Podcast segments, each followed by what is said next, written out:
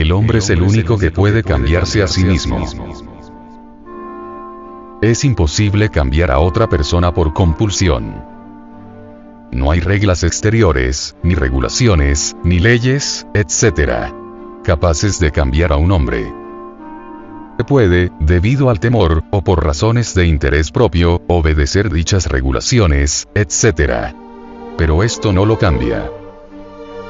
Para lograr el cambio de sí, el hombre debe estar libre. La compulsión nunca lo logrará. El hombre debe ver por sí mismo la verdad, antes que la verdad pueda modificarlo.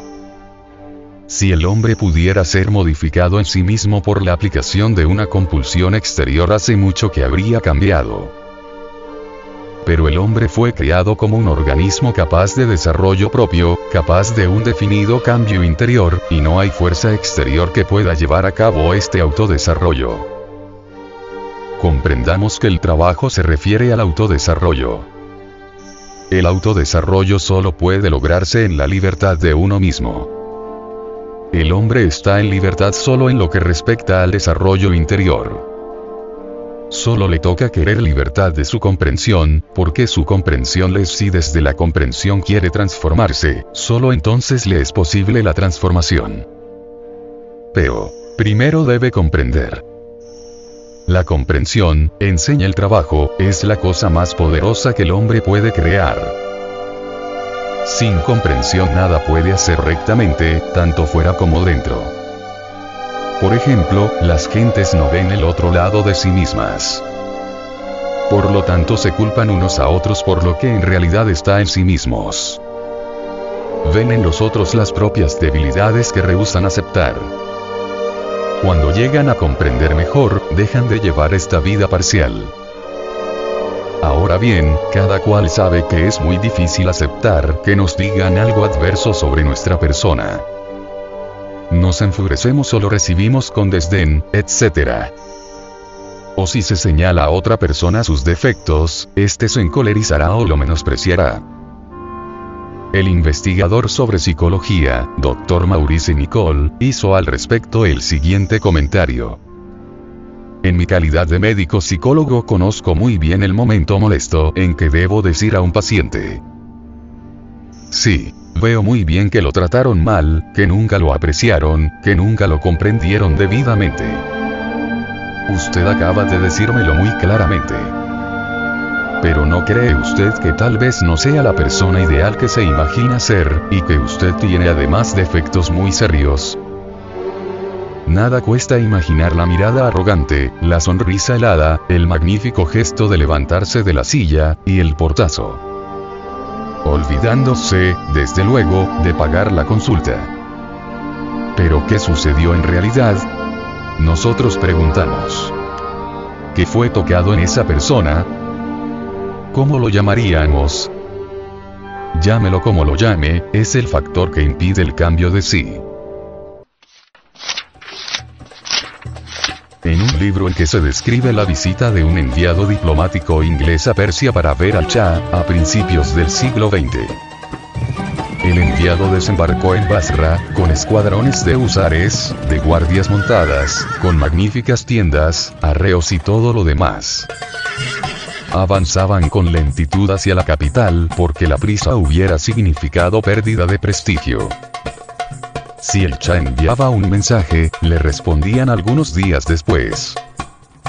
Si el enviado mandaba un mensaje, el Cha contestaba una semana o dos después. Si por un lado se sugería una fecha definida, por el otro se expresaba que se lo lamentaban mucho, pero que en dicha fecha nada se podía hacer debido a las muchas ocupaciones. Todas esas ceremonias se hacían para que el enviado y el cha se encontrasen en iguales términos, esto es, sin pérdida alguna de prestigio por ambos lados. Entonces, ¿qué nombre le damos a ese factor que existe en todos, además de los enviados y el cha? ¿No lo ha advertido en usted mismo? Todo ese cuidadoso ordenamiento de la situación externa por el enviado británico y el cha se realizó para adaptarse al formidable factor cuyo nombre buscamos. Al parecer está en un lugar muy profundo. Esa es la persona inventada, fantástica que vive en nosotros y que se ha hecho cargo de nuestra existencia haciéndonos muy desgraciados.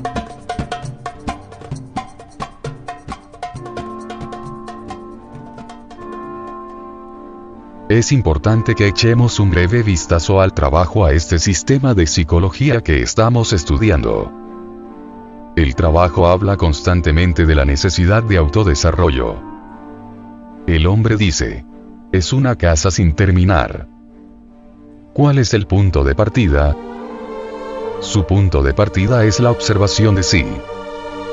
Un hombre, una mujer, deben empezar por acrecentar el alcance de su conciencia, observándose a sí mismos por medio de ese sentido interior que poseemos y que los animales no tienen, porque ellos no fueron hechos para autodesarrollarse.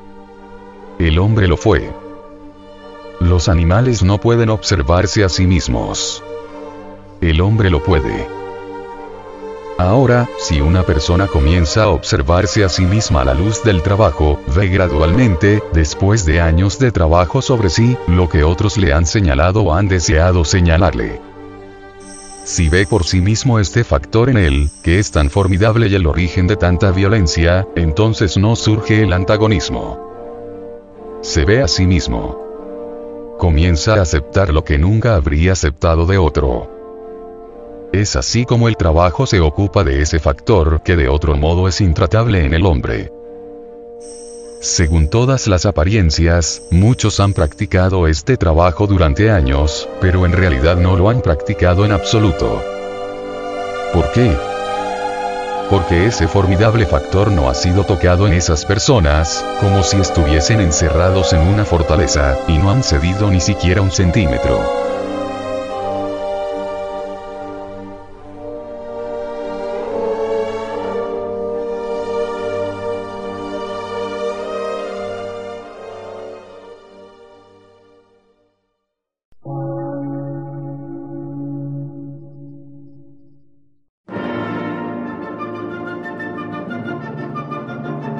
Emisora, gnóstica, transmundial. Por una nueva civilización y una nueva cultura, sobre la faz de la Tierra.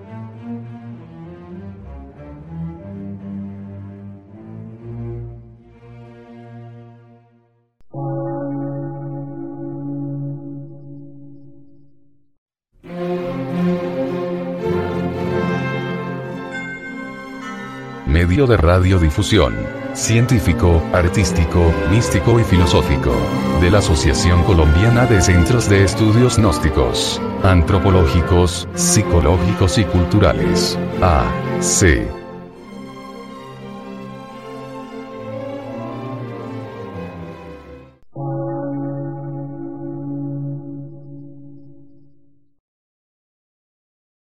Lectura en movimiento. Difusión sin fronteras.